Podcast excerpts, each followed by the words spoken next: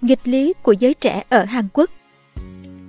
Hiện tại, những người trẻ thuộc thế hệ MZ ở Hàn Quốc, thế hệ có trình độ học vấn cao và mức thu nhập ổn định, đang phải đối mặt với một thách thức lớn. Mặc dù có nguồn thu nhập khá lớn, nhưng giấc mơ sở hữu một ngôi nhà riêng lại dường như vẫn còn xa vời.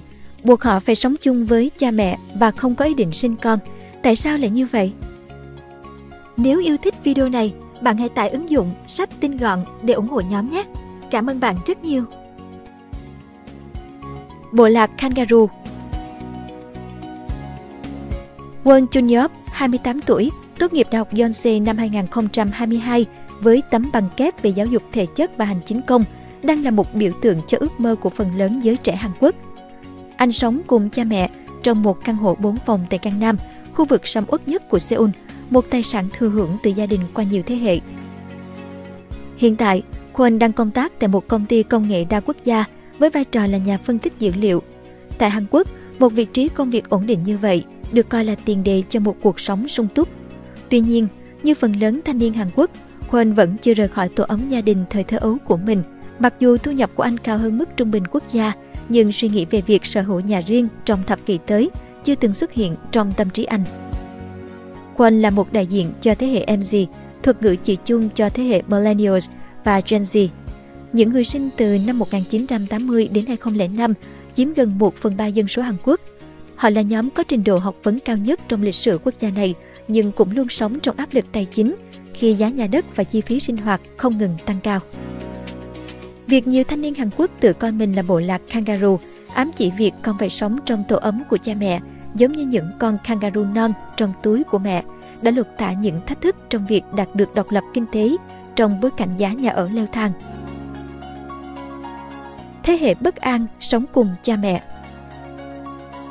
Hong So Yun, 36 tuổi, là một nhân vật nổi bật trên bản đồ xã hội Hàn Quốc, với vai trò là người quản lý một tổ chức phi lợi nhuận chuyên về quyền cho người khuyết tật và cũng đồng thời là giảng viên cho các lớp vận động chính sách tại Đại học Quốc gia Seoul. Cô thu nhập khoảng 3.700 đô mỗi tháng. Hồng không chỉ là một người dẫn chương trình trên hệ thống phát thanh truyền hình Hàn Quốc, mà còn là người sáng lập nhiều tổ chức phi chính phủ. Cô cũng đảm nhận vị trí trong hội đồng quản trị của một số tổ chức phi lợi nhuận tại Hàn Quốc, tập trung vào việc hỗ trợ người khuyết tật. Trong năm 2019, Hồng đã dùng toàn bộ tiền tiết kiệm của mình vay một số tiền lớn để sở hữu căn hộ đầu tiên ở Seoul, một căn hộ rộng 600 m2 được xây dựng 30 năm trước với giá 300.000 đô la. Tuy nhiên, với thu nhập hiện tại và lãi suất thế chấp ngày càng cao, tương lai tài chính của cô đang rơi vào tình trạng bất ổn. Dữ liệu từ Statistics Korea cho thấy chỉ có 12,7% thế hệ MC độc thân và 36,6% MC đã kết hôn là chủ nhà. Trong khi đó, tỷ lệ này ở thế hệ Millennials của Mỹ là 47,8%, theo dữ liệu từ điều tra dân số năm 2020. Điều này không phản ánh rằng giới trẻ Hàn Quốc không muốn sở hữu nhà. Trái lại, theo một cuộc khảo sát trong năm 2020, gần 95% trong số 2.889 thanh niên trong độ tuổi 20 cho rằng việc mua nhà là điều cần thiết. Quan, một nhà phân tích dữ liệu cho rằng sở hữu bất động sản được coi là biểu hiện của địa vị xã hội tại Hàn Quốc. Tuy nhiên, với thu nhập hàng năm chỉ khoảng 60.000 đô, anh lo ngại về khả năng mua nhà của mình. Giá nhà trung bình tại Seoul vào năm 2022 đạt 876.215 đô, trong khi mức lương trung bình của người Hàn Quốc trong độ tuổi 25 đến 39 chỉ từ 26.600 đến 37.660 đô một năm. Với chi phí nhà ở và lãi suất ngân hàng ngày càng cao, nhiều thanh niên và người chưa lập gia đình không thể xem xét việc sở hữu nhà. Thời báo Tài chính Hàn Quốc báo cáo rằng các hộ gia đình có thu nhập trung bình chỉ có thể mua được 2,6% số nhà ở tại Seoul. Đối với Hồng, giá thuê nhà quá cao đã khiến cô quyết định mua căn hộ của mình bằng một khoản vay. Cô nói tôi rất sợ chủ nhà sẽ liên tục tăng giá thuê. Hội chứng tấm vé vàng Ở Hàn Quốc, học phí đại học trung bình khoảng 5.000 đô một năm. Ejan Victor Mamo, giám đốc điều hành của công ty tư vấn Hàn Quốc Coursera, nói với tờ Insider rằng chưa đến 30% sinh viên Hàn Quốc đang chi trả học phí bằng các khoản vay sinh viên. Chi phí đại học ở nước này tương đối rẻ và có 70% người thuộc thế hệ Millennials có bằng đại học, nhưng mặt bằng học vấn cao đã kéo theo một nhược điểm. Nhiều người thuộc thế hệ Millennials bị đánh giá là vượt tiêu chuẩn cho thị trường lao động. Tỷ lệ thất nghiệp ở Hàn Quốc cao gần gấp đôi Mỹ. Tính đến tháng 2, Tỷ lệ thất nghiệp của những người từ 20 đến 29 tuổi ở Hàn Quốc là 7%, theo báo cáo của cơ quan thống kê Hàn Quốc. Để so sánh, tỷ lệ thất nghiệp ở Mỹ đối với những người từ 25 đến 34 tuổi là 3,9% trong cùng tháng, theo Cục Thống kê Lao động Mỹ. Sang Kim, giám đốc truyền thông tại Viện Kinh tế Hàn Quốc nói với Insider rằng thị trường lao động trong nước không có đủ việc làm lương cao cho những sinh viên trẻ mới tốt nghiệp. Kim nói, trước đây, mọi người ganh đua chỉ để vào được các trường đại học danh tiếng, nơi đảm bảo những công việc danh giá. Nhưng ngày nay, thực tế là ngay cả khi có bằng cấp từ các trường hàng đầu, họ vẫn gặp khó khăn trong việc tìm kiếm công việc chất lượng cao như mong muốn. Niềm tin rằng được nhận vào đại học đảm bảo thành công phổ biến ở Hàn Quốc đến mức nó được Tổ chức Hợp tác và Phát triển Kinh tế, một quan sát viên của Liên Hiệp Quốc mệnh danh là Hội chứng tấm vé vàng. Park Min Jun, 25 tuổi, đang theo học thạc sĩ tại Đại học Quốc gia Seoul. Anh thuê một căn hộ studio với giá 6.000 đô một năm, học phí 5.400 đô một năm. Cha mẹ anh đang sống tại Busan, thành phố lớn thứ hai đất nước, và hỗ trợ anh một phần chi phí.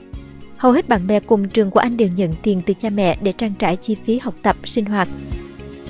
Park kiếm được khoảng 1.100 đô một tháng với việc làm phục vụ ở nhà hàng thịt nướng và dạy kèm sinh viên đại học hoặc làm trợ lý nghiên cứu.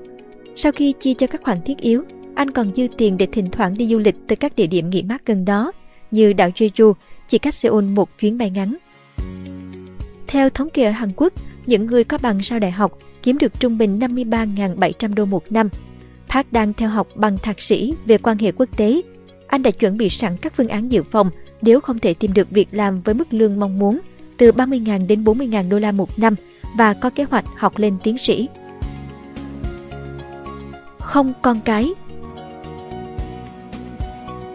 Theo một cuộc khảo sát vào tháng 3 và tháng 4 của Shinhan Life Insurances, nhiều người trẻ Hàn Quốc cho biết đang theo đuổi lối sống được gọi là Drink, thu nhập gấp đôi, không sinh con. Cụ thể, trong số 700 người độc thân và các cặp vợ chồng chưa có con ở độ tuổi 25 đến 39, 34,3% cho biết không có kế hoạch sinh con trong tương lai. Trong số phụ nữ và nam giới độ tuổi từ 25 đến 29 được khảo sát, 52,2% phụ nữ và 19,8% nam giới cho hay đang cân nhắc cuộc sống không có con. Cụ thể hơn, 26,1% phụ nữ nói không hề nghĩ đến việc nuôi dạy một đứa trẻ và 26,1% đang nghĩ đến một cuộc hôn nhân không con cái. Trong số 19,8% nam giới, 13,5% không muốn có con, trong khi 6,3% chỉ muốn sống cùng bạn đời. Khoảng cách giữa hai giới thu hẹp dần ở các nhóm tuổi lớn hơn. Trong độ tuổi 30 đến 34, 39,3% phụ nữ và 20% nam giới muốn có một cuộc sống không con gái. Trong độ tuổi 35 đến 39, 44,4% phụ nữ và 32,2% nam giới có câu trả lời tương tự. Tỷ lệ nam giới muốn theo đuổi lối sống Ding cho thấy sự tăng mạnh trong nhóm 30 tuổi. Cụ thể, 5% đàn ông độ tuổi đầu 30 không muốn có con, chỉ sống với bạn đời. Con số này tăng gần gấp 3 lần, lên mức 14,8% ở những người cuối tuổi 30. Một phụ nữ 39 tuổi chia sẻ rằng, có thể con tôi sẽ chuyển ra ngoài sống muộn như tôi, tôi không đủ tự tin để vẫn chủ động kinh tế ở độ tuổi 70. Trong số các cặp vợ chồng kết hôn chưa đến 5 năm được Statistics Korea khảo sát năm 2016, 36,6% không có con, con số đó tăng lên 45,8% vào năm 2021. Phụ nữ muốn tìm sự cân bằng giữa sự nghiệp và nuôi dạy con cái hơn nam giới.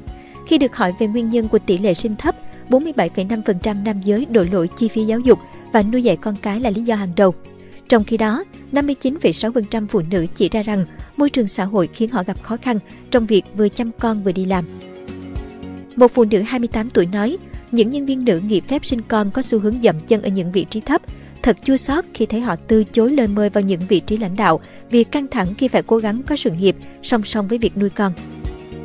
Nhiều phụ nữ Hàn Quốc từ chối kết hôn hơn nam giới và 52,6% phụ nữ tuổi 20 cho biết dự định sống một mình.